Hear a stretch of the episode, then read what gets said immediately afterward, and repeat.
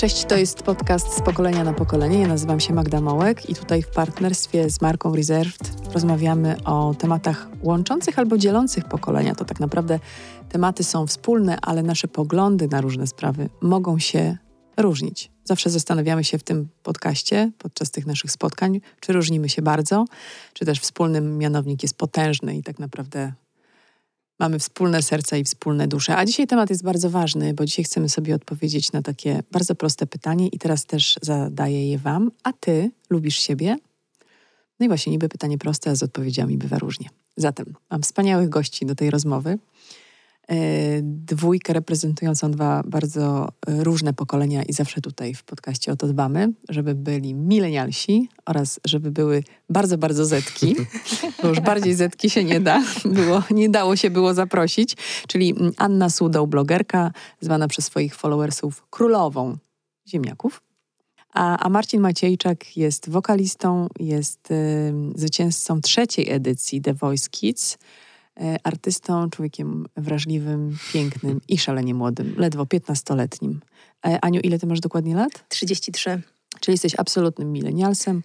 E, no a ty, Marcin, kurczę, nie 15 wiem. Czy, lat. Czy ty właściwie, czy ty już jesteś Zetką, no taką aspirującą, a może już nawet pokoleniem alfa. Jakkolwiek, jesteś najmłodszy wśród nas.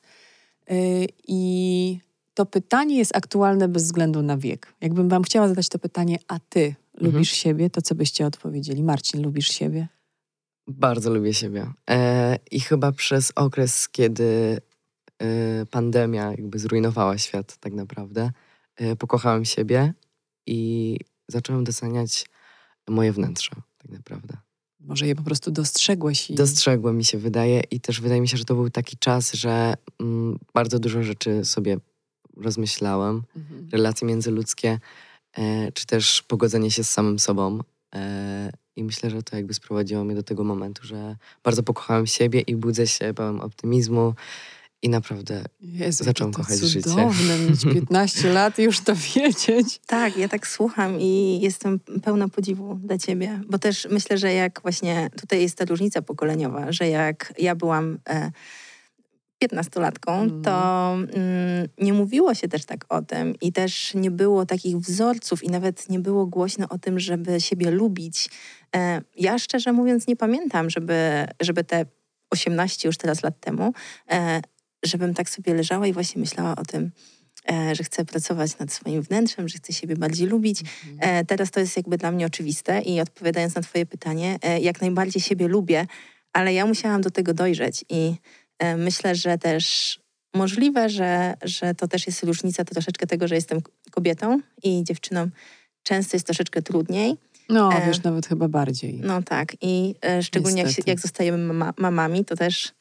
To nam e, dochodzi wtedy. Tak. Dochodzi więcej wątpliwości. Dokładnie tak, bo wtedy mamy jeszcze taką jedną rolę, w której musimy się spełnić i musimy też zdecydować, czy lubimy siebie jako te mamy. E, ale w tym momencie tak, jestem w stanie powiedzieć, że lubię siebie bardzo. Oboje jesteście y, ludźmi sukcesu i nie ma w tym. Mm, dobrze, że przytaknąłeś, Marcin. Najmniejszej po prostu, wiesz, y, y, domieszki fałszywej skromności zupełnie niepotrzebnie. Każde z Was na swojej działce stworzyło swoją przestrzeń, swoich odbiorców, Waszych ludzi. Ja też mówię o swojej społeczności YouTube, i to są moi ludzie, są ze mną, dlatego że w jakimś stopniu dajemy sobie nawzajem to, czego potrzebujemy.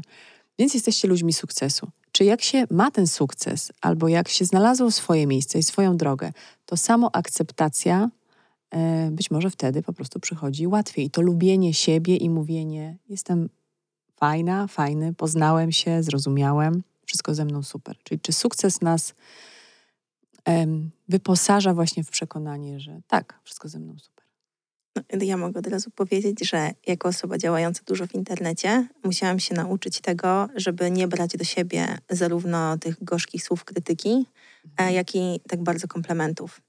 E, bo bardzo szybko, e, działając w sieci wiele lat, można się obudzić pewnego dnia mm, i osoby, które wcześniej nam prawiły bardzo komplementy, nas wspierały, teraz coś im się w nas nie podoba e, i nie możemy uzależniać, znaczy ja tak uważam, że nie możemy uzależniać swojego poczucia wartości od, od tego, co myślą o nas inni ludzie. Mhm. E, więc ja bardzo się staram, żeby jednak ta, to właśnie bardzo silne poczucie tego, że jestem fajną dziewczyną, że lubię siebie, że sama chciałam mieć taką przyjaciółkę, jaką ja jestem e, osobą. To, to jest u mnie w środku mhm. i tak naprawdę bardzo staram się, żeby nie było to zależne od opinii innych. Jesteś lepszym Marcinem, bo masz sukces na koncie?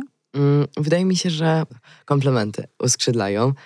E, I trzeba też się nauczyć mocno chyba stąpać po ziemi i właśnie nie odlatywać za bardzo, żeby właśnie wiedzieć, co się robi i żeby też nie pochłaniać się za bardzo tymi komplementami mhm. i też, żeby nie pochłaniać się tymi hejtami, które niestety są w, w sieci nadal. E, jest to straszne dość, chociaż też chyba potrzebne z drugiej strony, mi się wydaje. Może Czemu? nie aż takie gorzkie, nie hejt, tylko krytyka może mhm. bardziej. Taka normalna, zwyczajna krytyka, kiedy człowiek potrafi napisać e, ci, co się nie podoba, ale w bardzo prosty i miły sposób. Mhm. E, I rozumiesz to, I rozumiem to. I ja na przykład czytając taki komentarz, ja rozumiem, że komuś się to może nie podobać. Nie ma gorzkich słów, na mnie to też źle nie wpływa, więc y, dla mnie taki komentarz jest naprawdę bardzo dobry. A jak tak o tobie piszą, Ania, też, też masz tę wyrozumiałość jak Marcin? Ja uważam, że ludzie mm, mają prawo wyrazić własne zdanie, mhm. e, ale bardzo często takie komentarze e, nie wpływają, że ja coś zmienię. E, jednak mm, doradzam się bardziej ludzi, którzy są mi bliscy, którzy mnie lepiej znają, którzy też wiedzą, jaką ja mam misję i co ja bym chciała osiągnąć. Mm, więc ich krytyki słucham bardzo, bardzo, bardzo e, i bardzo mam dużo w sobie pokory, ale jeśli ktoś taki jakby losowy, losowa mhm. osoba skomentuje coś pod moim filmem, to zazwyczaj po prostu to ignoruję. Ignoracja też jest dobrym sposobem, bardzo dobrym. No bo gdyby tak naprawdę brać to wszystko do siebie, tak jak mówicie, i dobre i złe, to można się zgubić. W tym sensie, że pamiętam jak tak. Agnieszka Grochowska, aktorka, powiedziała, że po każdym z filmów, który, jej filmów, który ma premierę, czyta te komentarze o sobie, no i część ludzi pisze film fantastyczny, y, aktorka i kreacja fantastyczna. Druga część, fatalny, nigdy nie grała.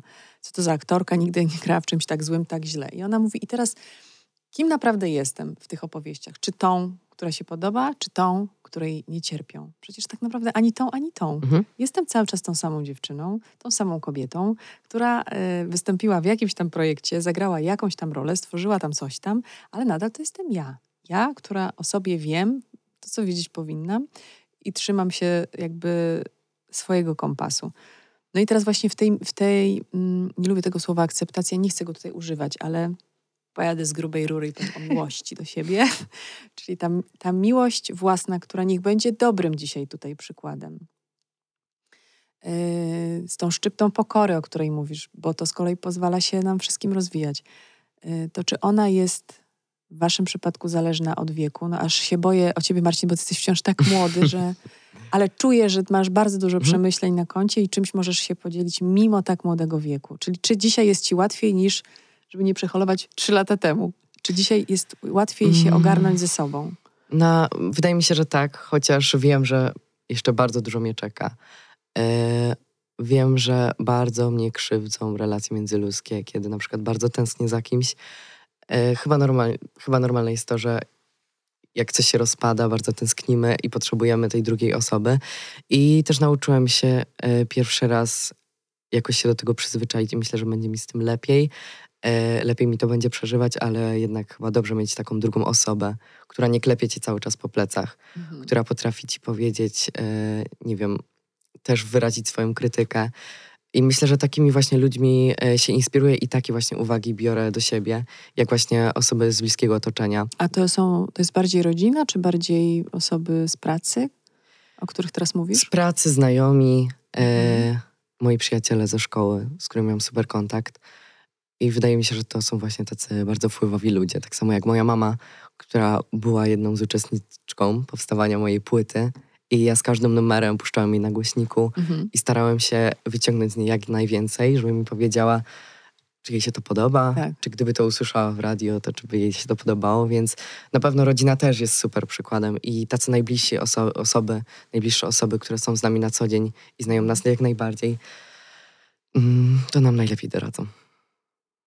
Kto jest twoją busolą, Ania?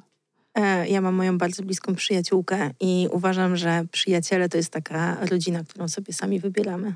O, jest świetny nasz następny temat w podcastach. Rodzina czy przyjaciele? Tak, więc ja, ja tak uważam, że ja, ja, nie mam rodzeństwa i właśnie moja przyjaciółka jest taką moją siostrą. Mhm. I nawet jak się kłócimy, to zawsze później sobie dziękujemy, bo to jest taka bardzo kulturalna kłótnia e, i po prostu obie znamy swoje intencje. Wiemy, że chcemy dla siebie jak najlepiej.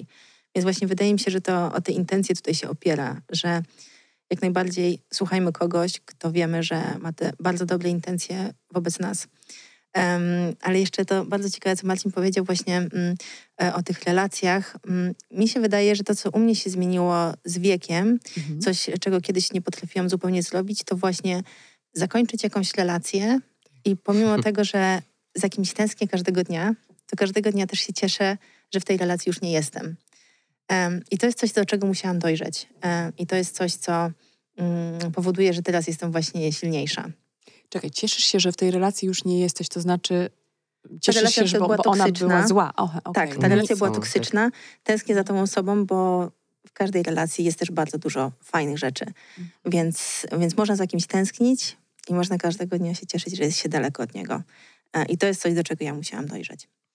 Ale to jest też takie doświadczenie, które powodowało w tobie jakieś zmiany negatywne, że na przykład jeśli poruszamy się w temacie naszego dzisiejszego spotkania, tej miłości do siebie, to ten ktoś ci odbierał wiarę w siebie? E, tak, wydaje mi się, że właśnie na tym głównie polegają te toksyczne relacje, że wydaje nam się, że ktoś jest taki bliski, taki dla nas, a tak naprawdę mhm. Mm, to nie jest wsparcie, bo często zamiast pracować nad sobą, staramy się cały czas dopasować do tej osoby.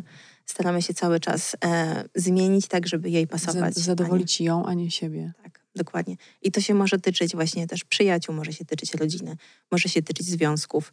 Um, i, I to jest właśnie coś, do czego ja musiałam dojrzeć. To jest coś, mm. z czym moim zdaniem się nie rodzimy, bo nie rodzimy się um, gotowi na to, żeby kończyć jakieś relacje, tylko jesteśmy tacy pełni miłości na początku i chcemy wszystkich mieć blisko siebie. No a mhm. później musimy decydować, co jest dla nas dobre. To była relacja damsko-męska? Tak. Ale też miałam bardzo podobną e, relację przyjacielską, którą też musiałam zakończyć.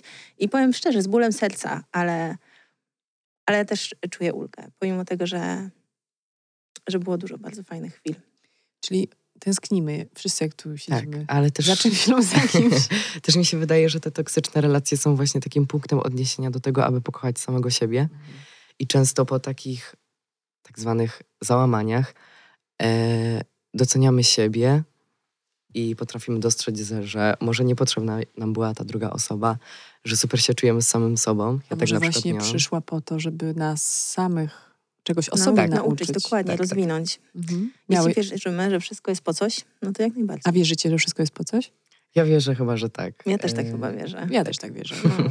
Znaczy ja uważam, że nie ma przypadków, ale to no. jest no, osobny Zawsze ktoś e, osobny jest temat. na drodze, żeby nas nauczyć czegoś mhm. i żeby nas e, do czegoś przygotować może. Mhm. Tak, Więc jak chcemy ja... być silni, tak, to tak, musimy tak. mieć dużo przeciwności. Tak.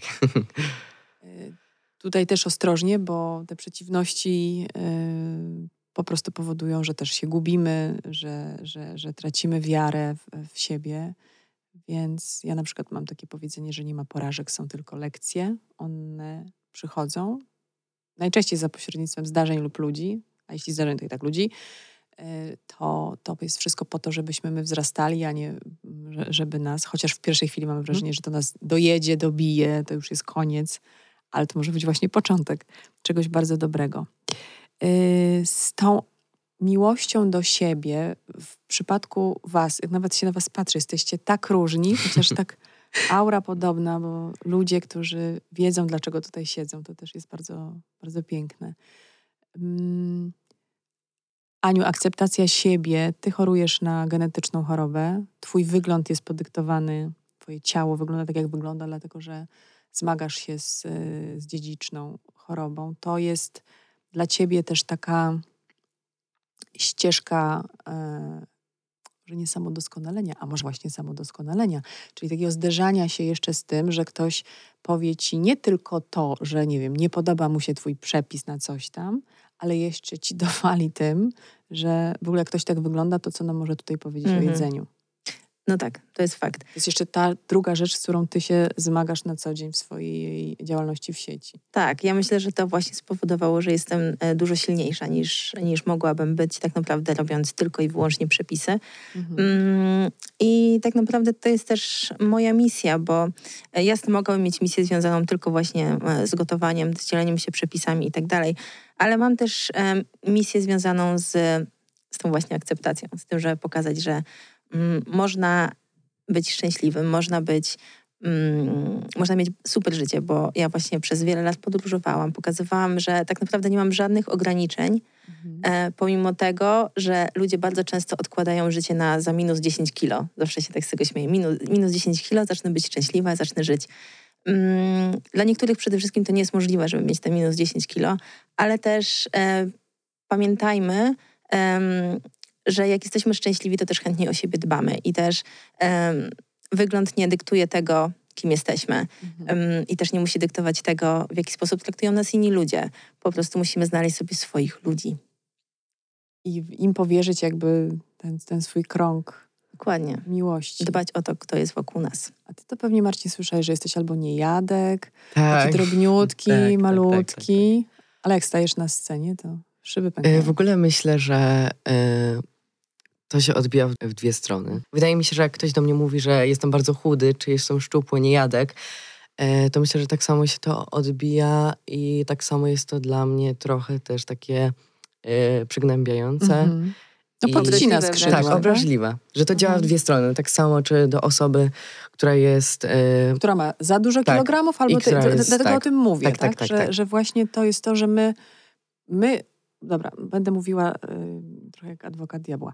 My, którzy y, patrzymy na kogoś, mamy taką łatwość wyrażania tak, tak, tak. sądów i opinii. Nie mamy bladego pojęcia, jaka mhm. historia mhm. stoi za każdą z tych osób. Dlatego jak zapytałam ciebie o tą samoakceptację w kontekście twojej choroby, bo po prostu ktoś wie, ale ktoś rzuci pierwszy okiem, nie wie. No mhm. ale już ma gotową odpowiedź na pytanie, mhm. co widzi. Sam sobie odpowiada, co widzi i dorabia do tego historię, co jest absolutnie nieprawdą, więc może być też właśnie mhm.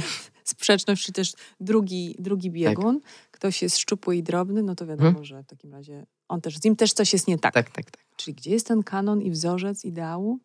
Nie ma. Nie ma tak naprawdę. E, I uważam, że w ogóle komentowanie czyjegoś wyglądu jest takie bardzo nie na miejscu. Bo... Ale dlaczego ciągle sobie na to po pozwalamy? Że ja staram się sobie nie pozwalać, powiem szczerze. I dlatego też właśnie mówię, że um, ignoruję takie komentarze, które są obraźliwe, ale też jeśli, w sensie, które są takie krytykujące po prostu, ale jeśli ktoś mnie obraża, to nie mam problemu, żeby go zablokować i nie wchodzę w dyskusję, bo ja nie mhm. czuję się też jakby nie czuję potrzeby, żeby się tak, żeby tłumaczyć każdemu, żeby też każdy, żeby zadbać o to, żeby e, każdy dokładnie wiedział. Ja bym chciała i bardzo o tym marzę, żebyśmy wszyscy szli w tym kierunku, e, żebyśmy po prostu siebie akceptowali wzajemnie i nie myśleli o tym, że musimy komuś e, dowalić albo w jakikolwiek sposób skomentować. Mm, I uważam, że um, tak naprawdę każdy z nas powinien się jak najbardziej zająć sobą, a osoby, które często komentują e, i krytykują innych, po prostu nie chcą się zająć swoimi problemami. Łatwiej jest żyć cudzym życiem. Bardzo łatwo jest tak. żyć cudzym życiem i doradzić tak, i znaleźć rozwiązanie na każdy problem. Tak. Ja w wieku 15 lat wiele razy dostałam takie komentarze i, i też potrafię powiedzieć, że, że łatwo jest mówić o czyimś życiu niż o mhm. swoim. Mhm. A co ci najczęściej zarzucają, to mhm. duży cudzysłów? E, najczęściej zarzucany jest, e, no, zarzucana jest mi orientacja seksualna mhm. e, i wyzwiska typu pedał. I mhm. spotkamy się, w, nie spodziewałam się, że się spotkam e, z tym w życiu codziennym. I też, w sensie na żywo ktoś tak, się na żywo. to tak, zrobić? Tak, tak, tak. E, zawsze nie wyobrażałam sobie tego, e, a jednak była to jedna z najprostszych, z, najnormalnych, z najnormalniejszych mm. sytuacji w życiu, kiedy mm, wychodząc y, z restauracji y, usłyszałam słowo od y, chyba moich rówieśników. Mm. Tak krzyknięte, że jestem pedałem i że mhm. to jest ten z telewizji. -hmm. Ja wtedy tak pierwszy raz, kiedy to usłyszałem w życiu codziennym, prawdziwym, nie w internecie, tak. to jakoś tak mnie zamurowało. E, nie potrafiłem na to odpowiedzieć i zawsze nie chcę dodawać oliwy do ognia, mhm. bo się boję, że to się skończy jakąś niechcianą dyskusją, czy też y, kłótnią. Nie wiadomo, czy nie przepychanką. Więc tak, tak, tak. Wsiadłam do auta, aż mi trudno o tym mówić. Wsiadłam do auta i tak trudno mi, ciężko mi strasznie było na sercu. Nie powiedziałam o tym mamie, tylko tak żyłem z tą świadomością. Mhm że mi jest bardzo ciężko z tym. Mhm. I pierwszy raz właśnie się z tym spotkałem. I jak hejty mnie e, nigdy nie oburzają w sieci, co się zawsze mnie jakoś tam oburzają, ale staram się to ignorować jak najbardziej, mhm. e, to właśnie to mnie najbardziej uderzyło. Bo nie spodziewałam się, że ktoś mi potrafi to powiedzieć w realnym życiu. No. Tak, bo co tak naprawdę mówią o nas albo o kim, co mówią, rzeczy, które rzucamy w przestrzeń, te nasze opinie, osądy. O kim to mówi? O nas, całkowicie. O tych, którzy to piszemy i o tych, którzy to krzyczymy i o tych, którzy to mówimy. No bo przecież to, że mnie coś w tobie irytuje, to tak naprawdę to jest to coś, co mnie, we mnie tak. wkurza. A ja Dokładnie to tylko w tobie tak. zobaczyłam. Mhm. Ja miałam podobną sytuację, bo um, kiedyś biegałam sobie w, na stadionie dookoła i ktoś zaczął do mnie krzyczeć trzeba było nie jeść tyle fast foodów, właśnie podejrzewam, że z tej samej restauracji, e, to teraz nie musiałabyś biegać. I tak sobie myślę, jeśli ktoś przychodzi obok stadionu i krzyczy do ćwiczącej osoby takich rzeczy, no to co tak naprawdę on może mieć w głowie? Prawdopodobnie ma wyrzuty, że sam o siebie nie dba i że sam nie ćwiczy, no bo co innego. Na co chorujesz? Na lipodemię. Co to jest? To jest tak zwany obrzęk tłuszczowy, czyli mój organizm produkuje tłuszcz, którego nie jestem w stanie w żaden sposób spalić. Mhm. To znaczy, że odkłada go gdzieś, gdzie nie ma dostępu. Znaczy, to, ten tłuszcz jest po prostu jakby tak mm, e, w takiej tkance wzrostowej i da się to usunąć tylko i wyłącznie operacyjnie. Tylko, że to jest bardzo poważna operacja, bo trzeba po prostu mhm. otworzyć ciało Dużej i to ingerencji. Tak. E, I jeśli to jest choroba dziedziczna, to kobiety w twojej linii też chorują na tak, to? Tak, moja babcia ma tą samą chorobę i wszystkie jej siostry. Ale masz córkę. Tak. Czy można już stwierdzić to, czy ona odziedziczyła chorobę Prawdopodobnie nie, bo zazwyczaj ta choroba występuje co drugie pokolenie, więc mhm. wydaje mi się, że u niej, u niej tak e, tego nie będzie. Mhm. No ale widzisz, i tu mimo wszystko jesteś szalenie odważna, że zdecydowałaś się, teraz to mi przyszło do głowy, stworzyć właśnie przestrzeń w sieci, w której e, pokazujesz jedzenie. To jest wegańskie jedzenie. Tak wegańskie, czyli e, namawiasz nas do tego, żebyśmy wstąpili do kościoła osób kochających zwierzęta i dających im żyć. E, I myślę, że masz już parę tysięcy takich duszyczek, które... No, mam. Jak najbardziej, jak najbardziej. Jestem odpowiedzialna za przekonwertowanie bardzo wielu osób na roślinną stronę. E, tak, no to nie tylko chodzi o zwierzęta, chodzi też o planetę, chodzi o nasze samopoczucie. Mm, więc jak najbardziej. Mhm. No ale widzisz, no i tutaj ta twoja odwaga polega na tym, że Ktoś by mógł powiedzieć, zobacz jak ona wygląda, ale jednak ona proponuje nam do jedzenia coś, co e, ma dbać o nasze zdrowie. Tak. Um, ja ogólnie uważam, że... Um... Więc jakby z automatu się naraziłaś na, na hejt. Z automatu weszłaś, wyszłaś z ofertą do ludzi, którzy powiedzą, no ale jak tak wyglądasz, to ty chcesz namówić o jedzeniu? Mhm. E, ja ogólnie zawsze, zawsze mnie to bardzo boli, jak ludzie na przykład mówią, że się wstydzą jeść publicznie. Mm, I bardzo bym chciała właśnie um, jakby wstydzą przełamywać. się jeść publicznie? Tak, że ludzie, którzy mają problem z wagą, wstydzą się jeść publicznie, Aha, bo inni okay, widzą, że że jedzą i że to jest takie straszne. I ja zawsze odpowiadam, że potrzebujemy jeść, żeby zasilić nasze ciała, tak? Musimy dostarczyć paliwa. Um, I ja tak naprawdę uważam, że um, ja tworzę świetne przepisy, chcę się nimi dzielić. I, i to jest też taki trochę bunt, taka metoda moja właśnie na to, żeby pokazać, że możemy robić całkowicie wszystko to, co chcemy. Bez różnicy na to, jakie dostaliśmy karty, mhm. z jakimi kartami rozdanymi się urodziliśmy. No Marcin dostał niezłe karty. Dostał talent. Każdy z nas ma jakiś talent. Ty masz talent wokalny.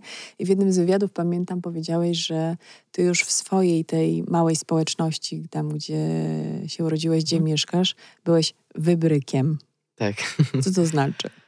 Ojejku, gdybym miał opowiadać, to by to zajęło bardzo długo. Moja historia jest taka, że ja od dziecka mm, byłem inny po prostu. Mhm. Moja mama to dostrzegła kiedy zacząłem się bawić lalkami Barbie. Mhm. Masz starszą siostrę. Tak, mam starszą Więc siostrę. był dostęp do lalek. Był dostęp do lalek, ale właśnie jest to strasznie dziwne, ponieważ te lalki mi mama kupowała, mhm. a moja siostra bawiła się młotkami. Chodziła do dziadka do garażu. Więc e, moja mama, kiedy zauważyła moje zainteresowanie właśnie do tych lalek, kiedy mnie bardzo intrygowały te jej włosy, kiedy mogłam sobie mhm. poczesać, coś uszyć, na nią, więc ja jakby od małego dziecka jestem w takiej sferze artystycznej, żeby cokolwiek robić ręcznie, czesać, e, szyć coś. Mm, I myślę, że też to się strasznie odbiło teraz e, na moje życie. I moja mama, kiedy zauważyła, że coś jest nie tak, poszła do pani psycholog. Nie coś jest nie tak, tylko coś jest powiedzmy tak, inaczej. Tak, tak, tak. Z radą właśnie, co się może dziać. Mhm. Zapytała się, jak to może, nie wiem, zmienić, w co się może przerodzić. Ona powiedziała, że proszę tego nie zabraniać dziecku, mhm. bo może być bardzo utalentowane i, i może mogą być z niego ludzie. I tak mama powiedziała, że no dobra. I tak się bawiłam tymi lalkami, z czasem mi przeszło. E, I zawsze byłem tym właśnie wybrykiem w tej małej miejscowości, ponieważ z moją prababcią zawsze w, w maju chodziłem do kapliczki i śpiewałam najgłośniej jak się da, żeby tylko sąsiedzi usłyszeli. W kościele tak samo, kiedy byłam jeszcze e, blisko Boga.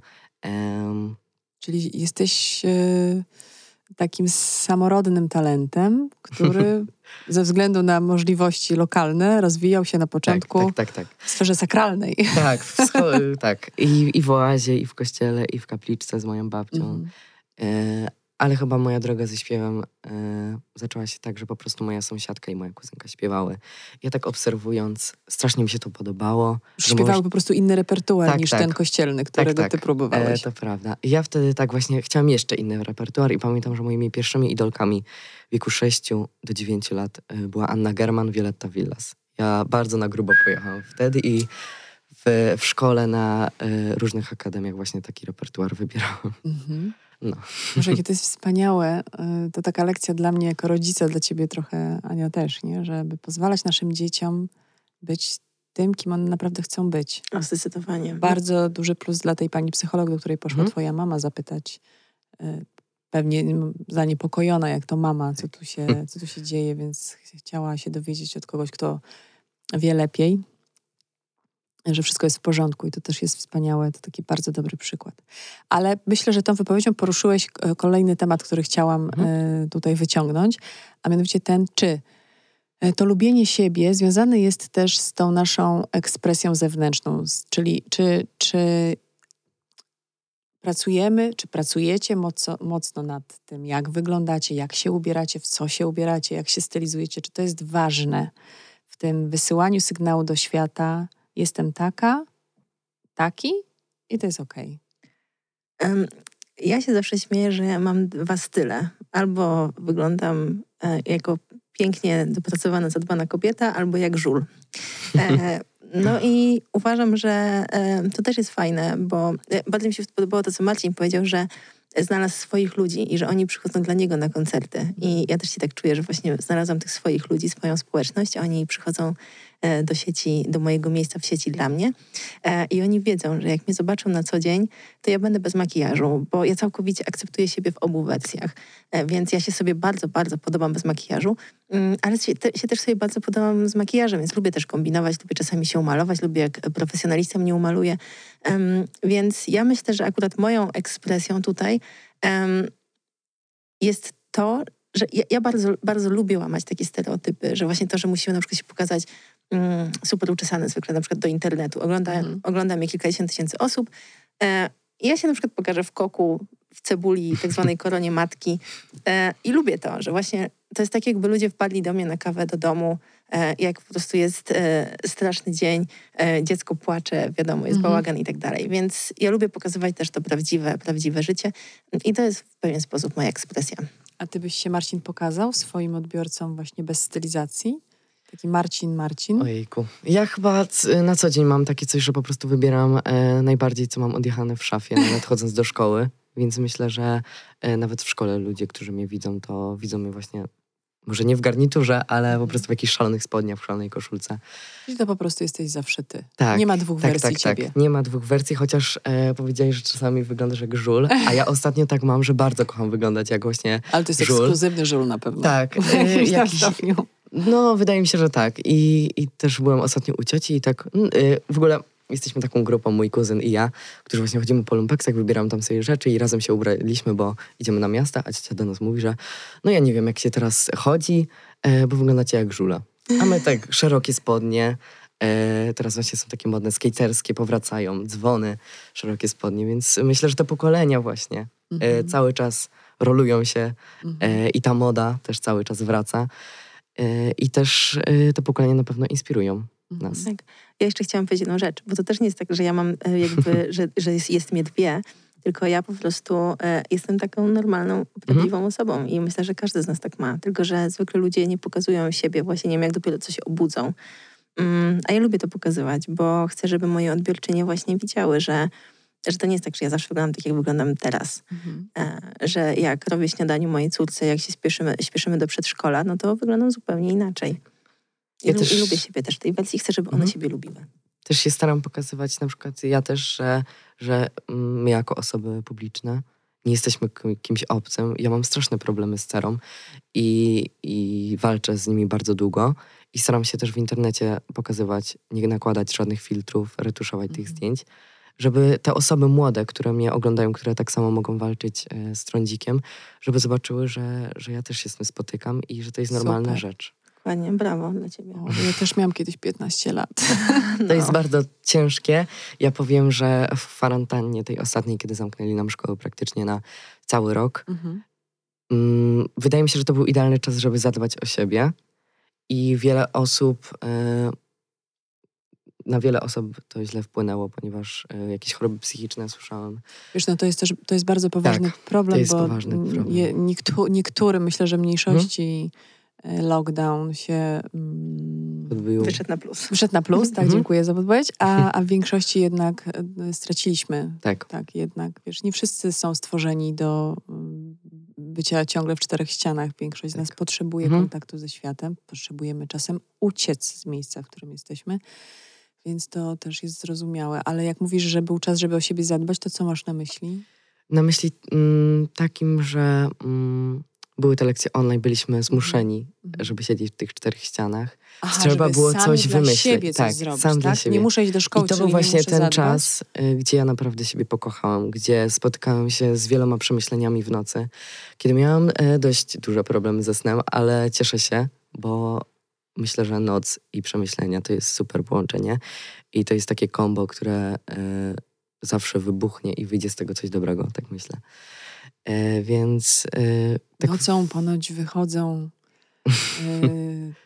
bardzo głośno wszystkie te myśli Tak, które- uciszane tak, za tak, dnia. tak, o tym to mniej więcej prawda, tak brzmi to, powiedzenie. I, I to mi na dobrze wyszło, bo jakoś się z tym rozliczyłam po prostu. O, super. Ale to były jakieś bardzo poważne, takie twoje osobiste przemyślenia. Myślę, że po prostu mm, zmiana tego życia.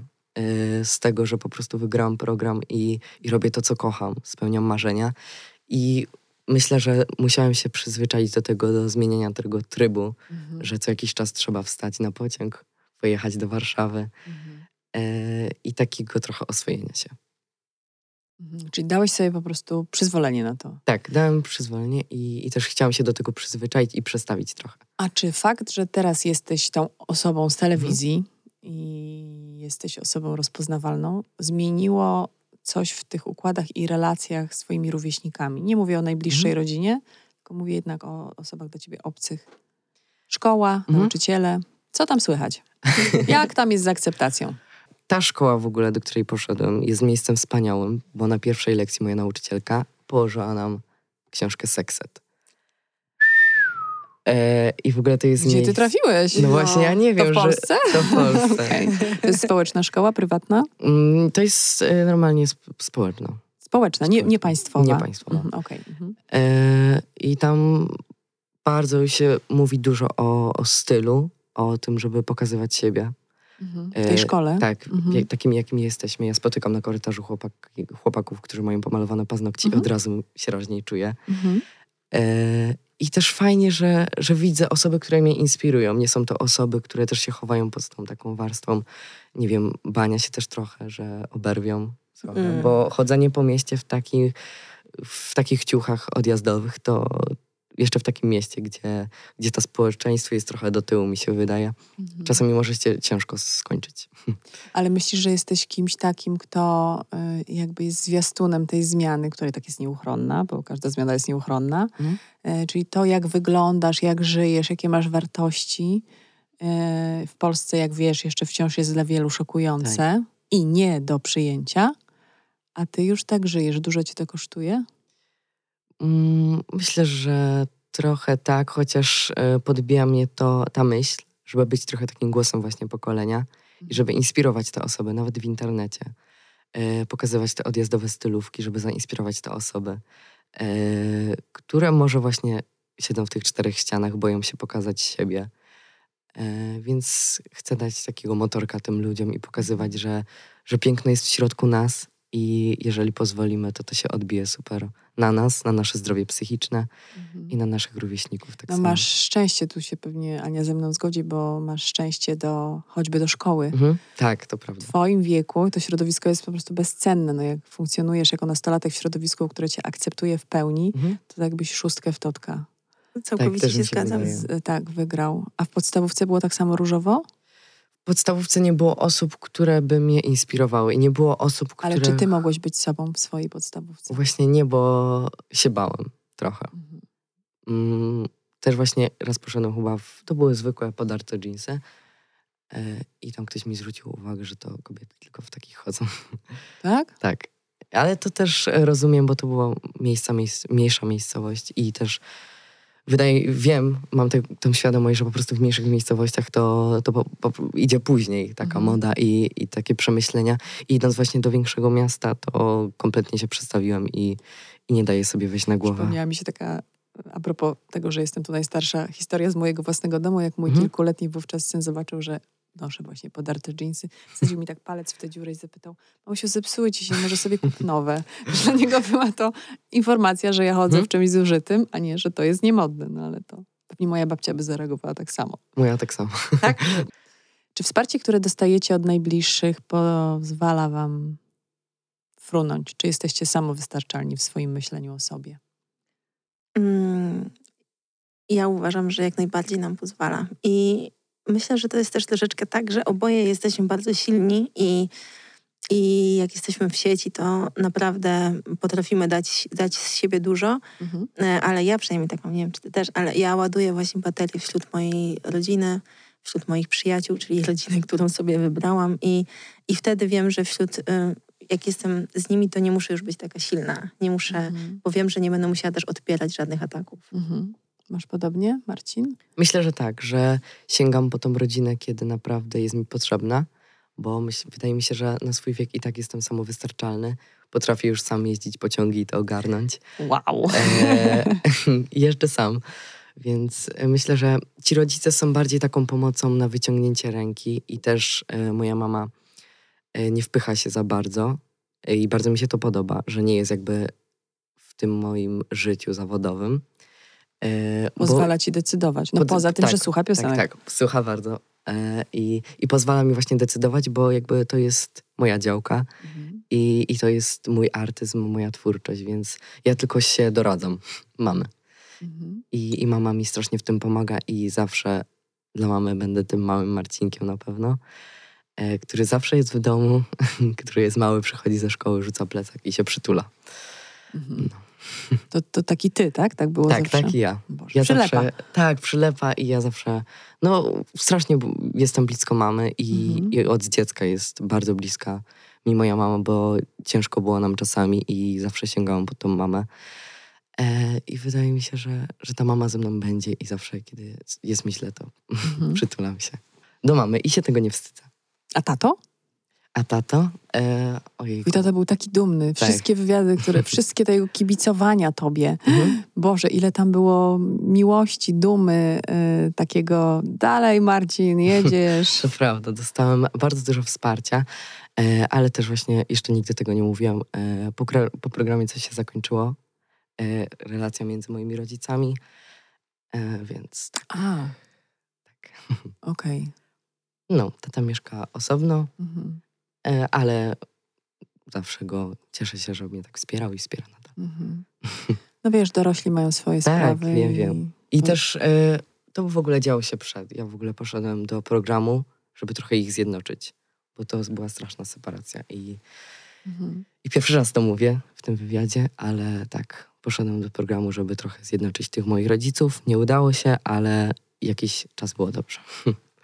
Wiesz co, bardzo ci dziękujemy, że się tym podzieliłeś, mhm. bo rozumiem, Ja też właśnie chyba miałam taką potrzebę. potrzebę, żeby w ogóle powiedzieć o tym. Mhm. To... Bo zawsze właśnie są te pytania, o tatę i o mamę, ja tylko mówię o mamie i tak nie chcę zostawiać. No poczułam jakiś rodzaj niesprawiedliwości, dlatego chciałam dopytać o tatę, ale teraz rozumiem, Rozumiem. twoją Nie, powściągliwość. spokojnie. Więc bardzo Ci dziękujemy, że to powiedziałeś, bo myślę sobie z drugiej strony, to też jest takie doświadczenie, nie- nie ten temat, ale może w jakiś sposób podkopywać nasze poczucie własnej wartości wtedy, kiedy jako dzieci, jeszcze wychowujące się z, z rodzicami pod jednym dachem, e, do, doświadczamy tego rozstania rodziców i choćby nie wiem jak, psychologowie już od dawna o tym mówią, że choćby nie wiem jak e, chronić dzieci przed poczuciem winy, że rodzice się rozstają z ich winy, dzieci zawsze i tak tak myślą. Tak. To, to jest niesamowite, że właśnie poczułeś odpowiedzialność, żeby ich zjednoczyć. Tak, prawda? Tak. Że po prostu poczuł, że to jest jakaś jego rola, aczkolwiek wszyscy wiemy, że, że, Mhm. że nie jest. Tak. Ale rozumiem, że też nie wyrzucasz sobie, że nie udało Nie, się nie, to, nie, nie, nie. Bo, bo to Ja w ogóle byłem tym... osobą, która doradzała, żeby wziąć ten rozwód, tak czy siak. I, Mhm. I byłem taką osobą, która nie chciała tego dążyć dalej Mhm. i nie chciała, żeby było źle w domu. Jesteś bo... takim dzieckiem, które wie, że rodzice lepiej będą Tak, funkcjonować, lepiej jak będą funkcjo- funkcjonować jak osobno. tak. Jesteś świadomy po prostu. To wielki dar. No to dobrze, no to wygląda na to, że oboje macie wszystkie narzędzia i doświadczenia do tego, żeby w 100% kochać siebie. I cześć. Ale to mam jeszcze takie pytanie, a co zrobić, żeby nie przejmować się opiniami innych ludzi? Moim zdaniem tak naprawdę nad tym musimy bardzo, bardzo pracować. I wszystkie te rzeczy, o których mówiliśmy, czyli właśnie wiara w siebie, e, też wiara poparta w jakiś sposób tymi sukcesami, o, o których rozmawialiśmy na samym początku, bo mi się wydaje, że im dalej w las, im, im lepiej nam idzie, tym więcej mamy takich em, namacalnych dowodów na to, że, mm, że robimy dobrze, że jesteśmy super, że, że dajemy radę. Ale to przychodzi z zewnątrz. To musimy o tym pamiętać, tak? Czyli, że uznanie... Na... Znaczy, u, na, nie mówię teraz nawet o uznaniu, tylko mówię o tym, że jeśli na przykład, i, m, mówiąc o mnie, bo ja wydaję książki kulinarne, e, dla mnie wydanie książki to jest ogromny sukces ze względu na to, że ja skończyłam mój projekt e, i że to jest tak naprawdę, ja zawsze staram się ścigać tylko ze sobą. Mhm. Więc kiedyś bardzo o tym marzyłam, teraz już wydaję kolejną książkę, więc to też jest tak, Która że będzie 13? mam, mam, mam dużo książek elektronicznych, ale papierową będę mieć dopiero drugą. A no właśnie. Moim zdaniem te takie, no, takie, takie sukcesy, które mamy swoje, ale też właśnie ci ludzie, których mamy bardzo blisko, mm, to nam daje takie, taki fundament e, do tego, a reszta to jest po prostu nasza praca wewnętrzna. No, sobie rozumiem, że to jest ten, ten plecak zapakowany dobrymi rzeczami, który Tak. pozwala nam nie myśleć o tym, co ludzie powiedzą. Dokładnie tak, bo to jest takie, nie wiem, moja przyjaciółka jest taki, jakbym taki scyzoryk wyciągała, że coś tam się zepsuje, no to żeby to naprawić, bo my często sobie e, dyskutujemy o tym, co nas spotyka. Ona też działa w sieci, więc to jest tak, że ona bardzo dobrze mnie rozumie. No i czasami leci dużo przekleństw, czasami musimy razem coś obejrzeć, czasami musimy się razem pośmiać, wypłakać, e, ale to jest takie bardzo terapeutyczne. I... Ja w ogóle jestem zwolenniczką babskich kręgów, wszelkich O. kręgów. Jak się ma kręgi przyjaciół, Tak. wszelkich ludzi, Taka dobrej woli, Tak, ale chodzi o to, wiesz, że, że pewnych rzeczy się nie da załatwić poza na przykład y, no, babskim, no, kobiecym kręgiem. No nie da się. No, Ja mamy, się to, jest, to jest kwestia wspólnoty doświadczeń i strasznie jest to trudne, żeby żeby na przykład nagadać na tego partnera, nie? Tak bezkarnie do kogoś. No, na part- do partnera na partnera nie nagadasz, no, ale, tak. ale przyjaciółka, Dokładnie. przyjaciółka, przyjaciółka, prawdziwa. Wszystko wysłucha. Wszystkiego wysłucha, zrozumie, nie oceni, przyjmie to i nadal będzie się chciała umówić na wino z tym twoim partnerem. Dokładnie. Mimo, że on czasami jest. Dokładnie tak, 100%. Więc to też rola w ogóle, bycie przyjaciółką czyjąś, to jest bardzo ważna sprawa i bardzo ważne jest to, żeby wybrać sobie odpowiednich przyjaciół. Em, No a reszta to jest właśnie nasza praca wewnętrzna e, i musimy sobie postanowić, że po prostu e, nie pozwolimy innym ściągnąć nas w dół. Czyli co robić, żeby nie myśleć y, ciągle o tym, że ludzie mówią, mówili i będą mówić. Ojejku. No, to jest ciężki temat. Róbmy swoje, mówił Młynarski. Tak, No. ja, ja Pisał, też czasami śpiewał. kompletnie odpuszczam i nie czytam komentarzy. Ja O. też zwykle nie czytam. Też mi się tak wydaje, że to chyba najlepiej działa, e, bo właśnie jest to straszne, że po przeczytaniu pięciu super uskrzydlających komentarzy jest ten jeden, na którym się skupiamy większą uwagę i który ciągnie nas w dół. I te pięć ważnych dla nas, które Niknie. powinny być ważne, niknie. I, Mhm. I dla mnie też jest to dziwne, że to traci swoją wartość przy takim komentarzu. Takie Mhm. Bardzo miłe słowa, które mogą cię uskrzydlić i dać ci większą pewność siebie. To poczekaj, to ustalmy, że to jest moje doświadczenie, twoje doświadczenie, a milenialsa, milenialsy Em, doświadczenie też. Ja tak naprawdę uważam, że my, my musimy sobie zdawać sprawę z tych swoich słabości i to, co właśnie powiedziałaś. em, I nie możemy się obrażać jeśli o tych słabościach usłyszymy, no bo po prostu zdajemy sobie z tego sprawę. Ale ja mam taką zasadę, że e, na moim podwórku, czyli na moim koncie na Instagramie, mhm. e, nie pozwalam na takie obraźliwe komentarze, bo one też bardzo często m, mm, nadają jakby jakby mm, Tak, są zaczątkiem do dyskusji, tak, tak hejterskiej. Bardzo, bardzo tak. Więc i w ogóle jak jeszcze taka stara szkoła internetu jest taka, że trzeba bardzo patrzeć, jaki jest pierwszy komentarz, który się pojawi, bo on właśnie nadaje jakby dryk całości. Mhm. E, ale jeśli na przykład gdzieś występuje, takie jak na przykład tu, e, to ja wiem, że ja nie, nie będę czytać komentarzy. po prostu. A, bo, bo, tu nie masz kontroli nad nie tym, Nie mam na tym żadnej kontroli i też myślę, że to jest tak, że jak jestem na swoim podwórku, ludzie mnie znają i też znają troszkę kontekst. I tak jak mówisz, jeśli ktoś ciebie zna, ogląda dużo filmów, może pomyślał sobie, o, doradzę Magdzie, e, powiem jej, co mogłaby zrobić lepiej. Mhm. I to jest okej, okay, bo ktoś zna twoją twórczo twórczość, zna twoje mhm. możliwości, trochę jakby jest trochę z tą zaznajomiony. Ale jeśli gdzieś występujemy gościnnie mhm. e, i tutaj tak nagle jesteśmy tak wklejeni, wiesz o co chodzi, bez tego całego kontekstu, ktoś nas po prostu widzi, to może mieć przeróżne e, myśli na nasz temat, e, przeróżne komentarze, które wyrazi i zapomni, a w nas one mogą bardzo uderzyć. Mhm. Więc ja po prostu też chronię w ten sposób swoją psychikę. Czy macie kompleksy? Ania. Ja zawsze odpowiadam na to pytanie, że uważam, że mogłabym mieć troszeczkę większą wiedzę z chemii organicznej, bo ja najbardziej dbam o mój mózg e, i moją pasją jest fizyka i astronomia i trochę wiedzy z tej chemii organicznej mi brakuje. Czyli to jest twój kompleks. Tak, to jest, to jest autentycznie mój kompleks, nad, nad, którym pracuję. Który tak naprawdę właśnie jest absolutnie do wyleczenia, a nie do, do schowania Tak, bo też jeszcze ludzie często się mnie pytają, czy się załamałam, jak się dowiedziałam o mojej chorobie. A ja wcale nie, dlatego że po pierwsze uważam, że ludzie mają dużo więcej problemów, które odziedziczyli po swoich e, przodkach. A po drugie, jeśli na coś nie mam absolutnie wpływu, to dlaczego mam się tym przejmować? Mogę spędzić życie codziennie myśląc o tym, jakie to jest przerąbane mieć taką chorobę, albo mogę spędzić to tak, że po prostu będę e, robić wszystko, na co mam ochotę i będę zadowolona. Mnie to się wydaje, że właśnie dopiero w momencie, w którym się dowiadujemy, co nam dolega, rozpoczyna się wolność. No tak. bo wiesz, co ci jest, e, wiesz, z czym się mierzysz i możesz na to odpowiednio reagować. Tak, dlatego trzeba się badać. Na przykład. Y Marcin, masz kompleksy? Mm, staram się nie mieć i staram się kochać takim, jakim jestem, patrzeć w lustro i mówić, że jest okej. Okay. Ale chyba się nie da, że chyba każdy ma ten kompleks, chociaż jeden. Moim kompleksem jest na przykład bardzo y, mój trądzik. Mhm. Ale wiesz, że to jest przejściowe. Ja wiem, że to jest Każdy przejściowe. Miał. Tak. E... Tak jak mówię, ja też miałam kiedyś 15 tak, lat. Tak, tak, wiem, ja ale też, też e, wiem, że były momenty, gdzie z tą cerą było mega dobrze i wtedy się czułem znakomicie. Psychicznie nawet. Mhm.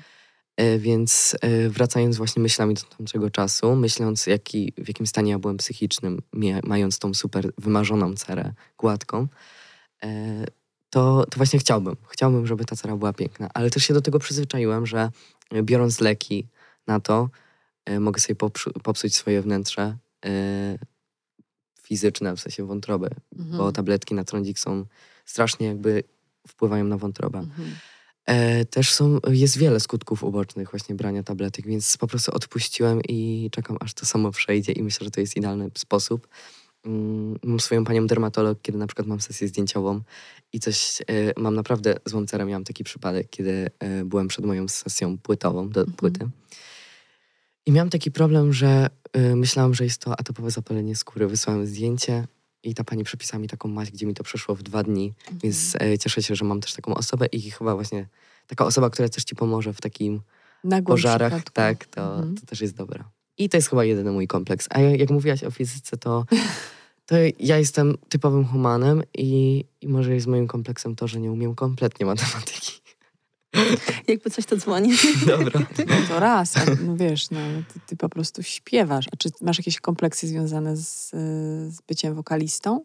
Wydaje mi się, że często wracam y, myślami do momentu, kiedy ten głos był wyższy, kiedy byłem przed mutacją, mhm. kiedy mogłem sobie na więcej pozwolić. E, ale teraz tak myślę, że to jest naturalna kolej rzeczy, że mężczyzna po prostu dojrzewając y, obniżał mu się głos, a też patrząc na to, że y, tak sobie myślę, że bardzo dużo zyskałem, że ta barwa się zmieniła. Ten głos jest bardziej taki, słuchając go nagranego na płycie, on praktycznie ciebie dotyka, więc o to się starałem też. Więc cieszę, że jest też taki trochę efekt, czytając też komentarze, że ludzie mi to piszą, mhm. że, że czuć w ogóle taką bliskość, jakbym był obok nich. To jest naprawdę bardzo uskrzydlające. Czy i... się zmieniło na plus? Zmieniła się na plus, tak. A nawet jak mówisz, to masz taki delikatny tak? no. Nie, ale właśnie jak teraz cię słucham na żywo, ale wczoraj właśnie czytałam komentarze, że, że, że twój głos jest czymś pomiędzy, pomiędzy mhm. kobiecym głosem a męskim. Dla ciebie to jest komplement, taka uwaga? Mm, mm, strasznie się załamałem. Kiedy poszedłem do pierwszego programu, było to Mam Talent i wtedy byłem kompletnie przed mutacją, miałam 12 lat. Mhm mój y, głos, szczerze mówiąc, jak go słucham, jakbym zamknął oczy, bym powiedział, że to jest, że to śpiewa mała dziewczynka. I takie właśnie komentarze dostawałem. Y, I myślałam, że to jest naturalne, że chłopiec w moim wieku ma taki głos. Y, I właśnie strasznie mnie to ciągnęło w dół. Moje, mojej mamie nawet nie mówiłam o tym, bo moja mama tak mi mówi, nie przejmuj się, tak tylko piszą.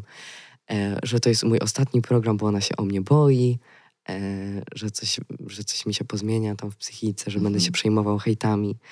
A jakoś tak, nie wiem, postawiłem w wieku 12 lat, że dobra, piszą w tym internecie, okej. Okay. Nie, nie, przeszedłem dalej, okej. Okay. Mhm. Za rok poszedłem do The Voice Kids, podniosłem sobie poprzeczkę, ubierając się w, w coś kolorowego, nie słuchając kompletnie ludzi, nawet rodziców, bo moja mama mówi, Boże, tak wyjdziesz na scenę? I mówię, tak. więc, yy, więc sobie podniosłem poprzeczkę, podniosłem swoją samoocenę mhm. yy, na ten moment y, i myślę, że to mi na dobre wyszło. Być sobą, nie? Tak, to jest naprawdę słowo klucz.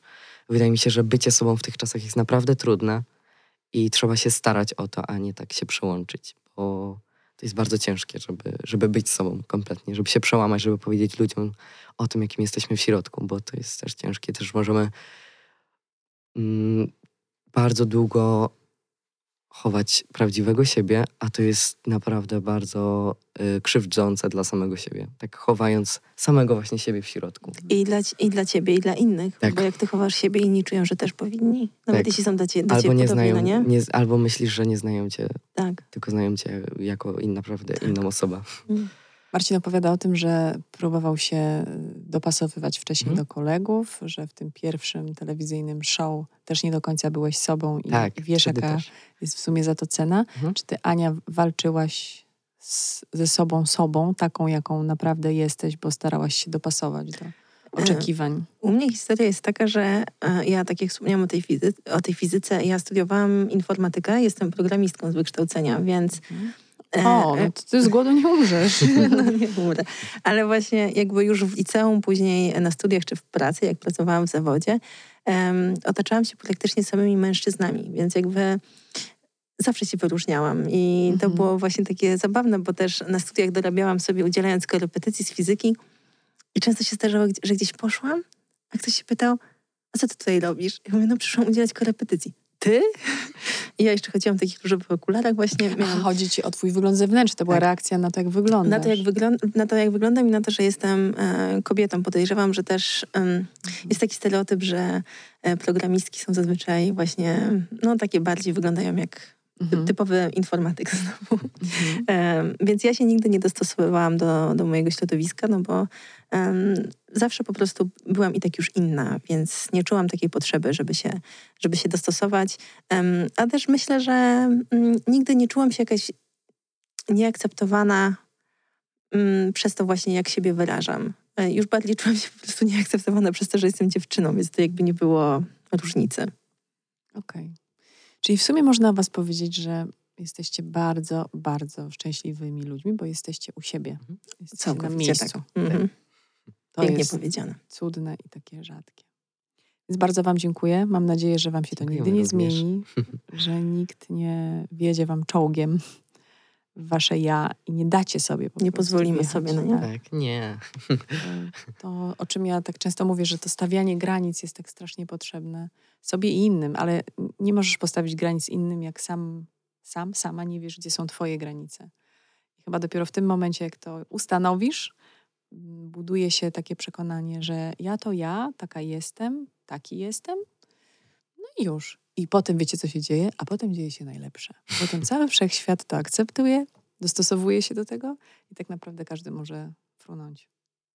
zostawmy y, tych wszystkich, którzy oglądali i słuchali y, z takim przekonaniem, żeby to niosło, a nie podcinało skrzydła, tylko wprost przeciwnie, żeby ta nasza rozmowa, mam nadzieję, była wiatrem skrzydła tych, którzy mają marzenia. Że bez względu na wszystko zobaczcie. Jak tylko wierzycie w siebie i macie dookoła też tą baterię tych ludzi, bo wy to też wspominacie, fajnie się potem leci. Dziękuję Wam bardzo za spotkanie. Dziękujemy. Dziękujemy bardzo. Dziękujemy Wam i wbrew temu, co mówiła Ania, ja Was poproszę o komentarze, bo my sobie po prostu tutaj robimy taką bazę wieści na temat tego, jak nas odbieracie. Będziemy skrupulatnie czytać po to, żeby e, wiedzieć, co myślicie. To jest dla nas istotne. Będziemy mm, może potem na podstawie tego, co piszecie, próbowali znaleźć nowe tematy dla naszych rozmów. Więc jeśli w ogóle jeszcze coś, bo zobaczcie, jedna rozmowa o, o lubieniu siebie powoduje, że nagle mamy tyle różnych wątków i moglibyśmy tak. stworzyć kolejny podcast do każdego z tych tematów. Więc jeśli nawet takie rzeczy Wam przyjdą do głowy, to wpiszcie proszę w komentarzach. E, ci, którzy oglądali na YouTubie, a ci z Was, którzy nas słuchali na Spotify'u i Apple Podcast, e, bardzo Wam dziękujemy, że byliście, że wysłuchaliście do tego momentu. Więc pozdrawiamy, dziękujemy bardzo i za tydzień kolejny odcinek e, podcastu z pokolenia na pokolenie, bo tak nazywa się to nasze spotkanie i ten podcast powstaje we współpracy z marką Reserved. Bardzo dziękujemy Marce i bardzo dziękuję Wam za poświęcenie czasu i podzielenie się tymi wspaniałymi, intymnymi historiami. Dziękujemy. Dziękujemy. Wszystkiego dobrego. Do zobaczenia za tydzień.